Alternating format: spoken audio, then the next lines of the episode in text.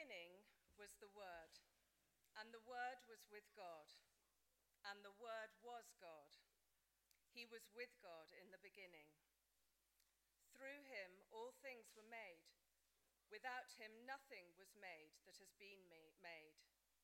In him was life, and that life was the light of men. The light shines in the darkness, but the darkness has not understood it. This is the word of the Lord.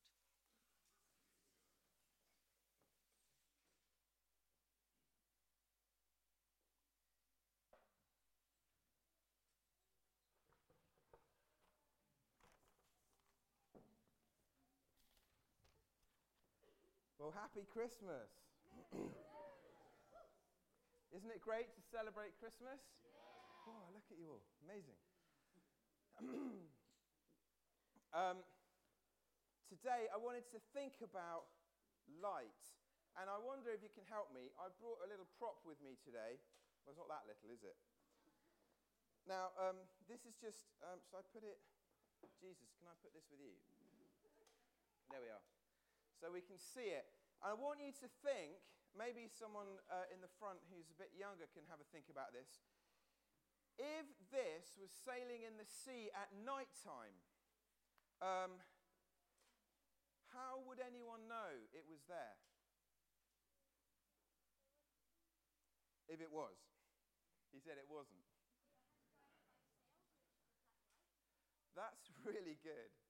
Um, so, uh, Alice said it has uh, white sails which would reflect the light. Let's imagine it's a cloudy night, so there's no moon.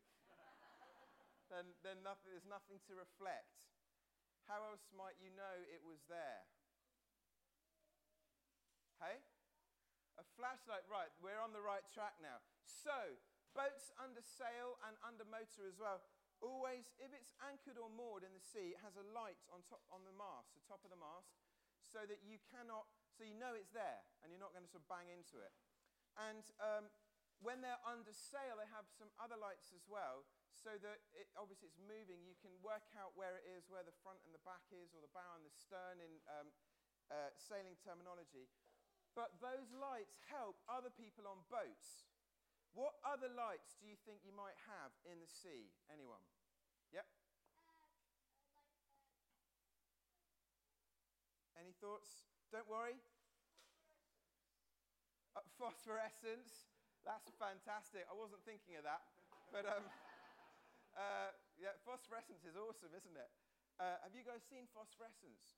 When it f- flashes on the shore and there's all this sort of gold dust in the sea. It's amazing. Barney? And again?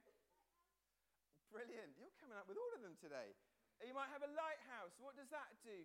Typically, a lighthouse is on a bunch of rocks and it and it shines a light not to beckon you, but to warn you to stay away. Um, any other, any sailors here? There are one or two. Let's talk. Hey? Okay, a cardinal buoy, or a buoy, some of us might call it. So there are various lights in the sea uh, on these buoys to help the sailors know where they're going at night time, especially when you come close to land.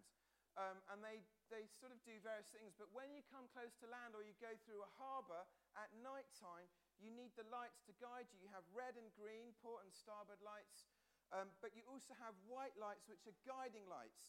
And sometimes at night, if you're coming down an estuary, they put lights on the hills behind, and you have to get them in line so that if they're all lined up, then that's the path you take through the sea. That way, you know you're not going to hit the bottom of the ocean and you'll come through the uh, sea in safety. Lights are often used for safety. Where else do we see lights safe? Have any of you driven at night? Any of the kids been in a car at night time and seen lights? Yeah, where do you see the lights? On the road. On the road. Brilliant, Caleb. We have on the road, most roads, not all roads, but certainly the main roads, have cat's eyes, they're called in the middle of the road. They're called cat's eyes because they're two little reflectors, and when your headlights hit them, they shine back at you. And if you look closely, you'll see two little reflectors. And when you go round a corner at night, you can see the corners so easily because the lights guide the way. Brilliant. Also, on the motorways at night, you've got your white lights on the edge, and when you get to an exit, it goes green. And that means you can cross over. And then just after the exit, it goes red. And you don't cross there because you'll hit the barrier uh, or have some kind of accident. So, lights guide and help us find the way. Now, what did our Bible passage say today? Oh, I've left it over there. Never mind. it said a couple of things. It said, In him was life. In Jesus was life.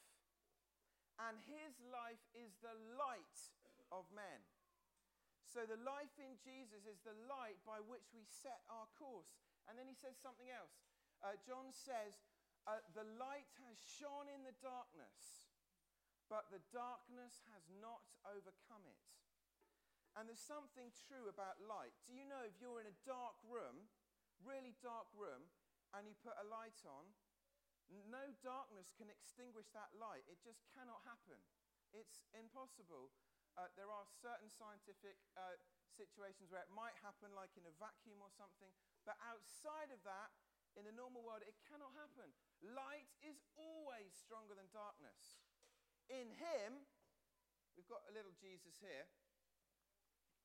in him was life, and that life was the light of men. And I want to just think uh, very quickly about life as I draw this uh, to a close. All of us have, are wired to experience life. We're wired right into the way that we're, we're made. It's, it's in our spiritual DNA to need life. And we're wired to pursue life and to hunger for it. And all the stuff we get excited about, uh, whatever it is, is connecting to that reality. So we might be really excited about Star Wars, the new movie that's just come out, which I think was amazing. I don't know if anyone else has seen it, but I really enjoyed it. James, uh, our, our vicar, he went uh, with his boys to a three film megathon uh, which finished at what, three in the morning or something? so, you know, how was that? anyway, might get excited about something like Star Wars. Maybe you're really excited about technology or your Xbox or whatever it is. Some people get really excited about fashion. Um, or there's so many different things. But all of that stuff feeds something inside of us. And that th- the thing it's feeding is the thing inside of us that's designed to receive life. And you can't find it in fashion. We know that. You can't find it in Star Wars. It comes close at times, but you can't find it there. It can only be found in Him because in Him was life, and that life was the light of men. When we connect with the life that Jesus brought us, it's a doll. Sorry, Jesus.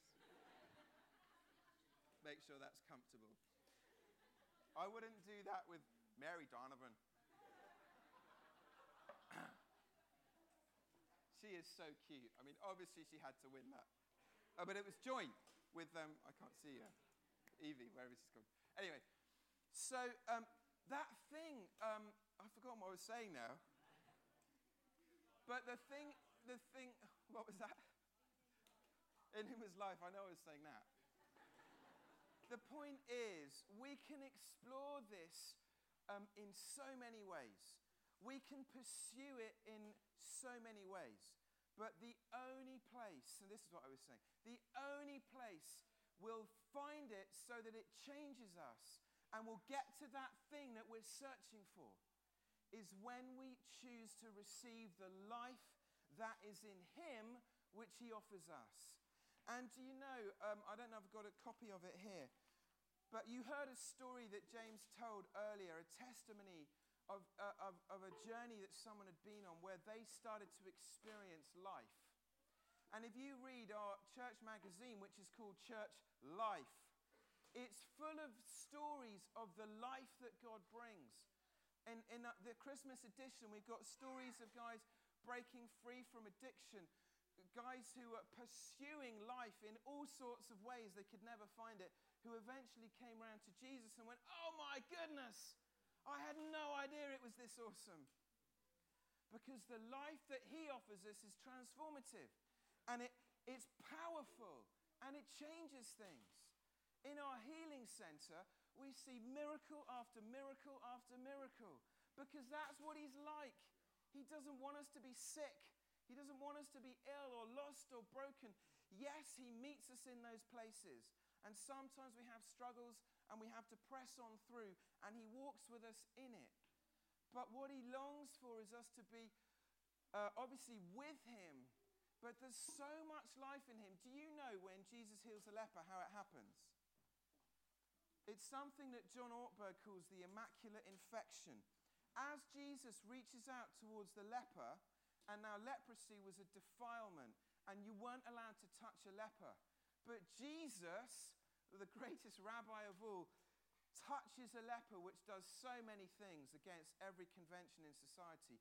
But what physically happens as Jesus comes close to the leper, the leprosy cannot handle the life in Jesus and it flees. So by the time Jesus touches him, he's healed.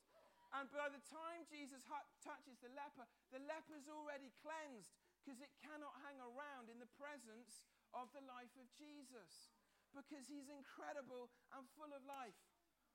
And my plea to all of us here today if we don't know Jesus, please open the door because he will change your life. There are so many of us here this morning who can testify to the transformative, powerful, life changing character and nature of Jesus. And it's the best thing on earth. You know, when James said, Can you bring up the most expensive thing? I should have done it. I didn't. I very nearly got my Bible out and gave that. The Queen, when she's uh, coronated, is given a Bible. And they give it to her with something, I've forgotten the exact words, but it's something like this Receive the Holy Scriptures, um, the most precious thing this world affords.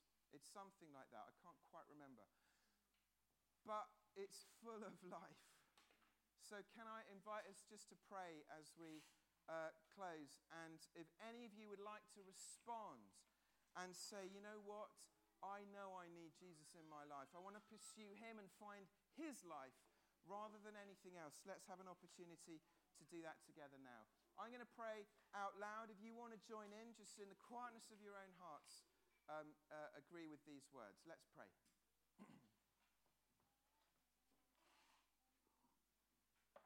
uh, Lord Jesus, I want to thank you that you are life, that in you is life, and that that life is the light of men. And Lord Jesus, where I've not been living by your light, I want to say sorry for pursuing life in things where I cannot find it. And now I invite you to be the light of my life. And so, Lord Jesus, I invite you to be my Lord and my Savior this morning. This Christmas, I choose to come to you the way, the truth, and the life. I choose to follow you. And may your light be my new the way by which I make decisions and set the course of my life. And I ask this in Jesus' name. Amen. Amen. Thank you so much. I've got to go because uh, I've got to go over to Wiston now. But uh, thank you for um, having a Christmas morning with me. Um, and I'm going to hand back to, I don't know if it's you guys coming or James. James. Thank you. Should we show Jim a heart sign as he goes off to Wiston? Awesome. Awesome. Uh, we're going to very simply, we're just going to have a, a brief song uh, just sung over us, just to respond uh, to God.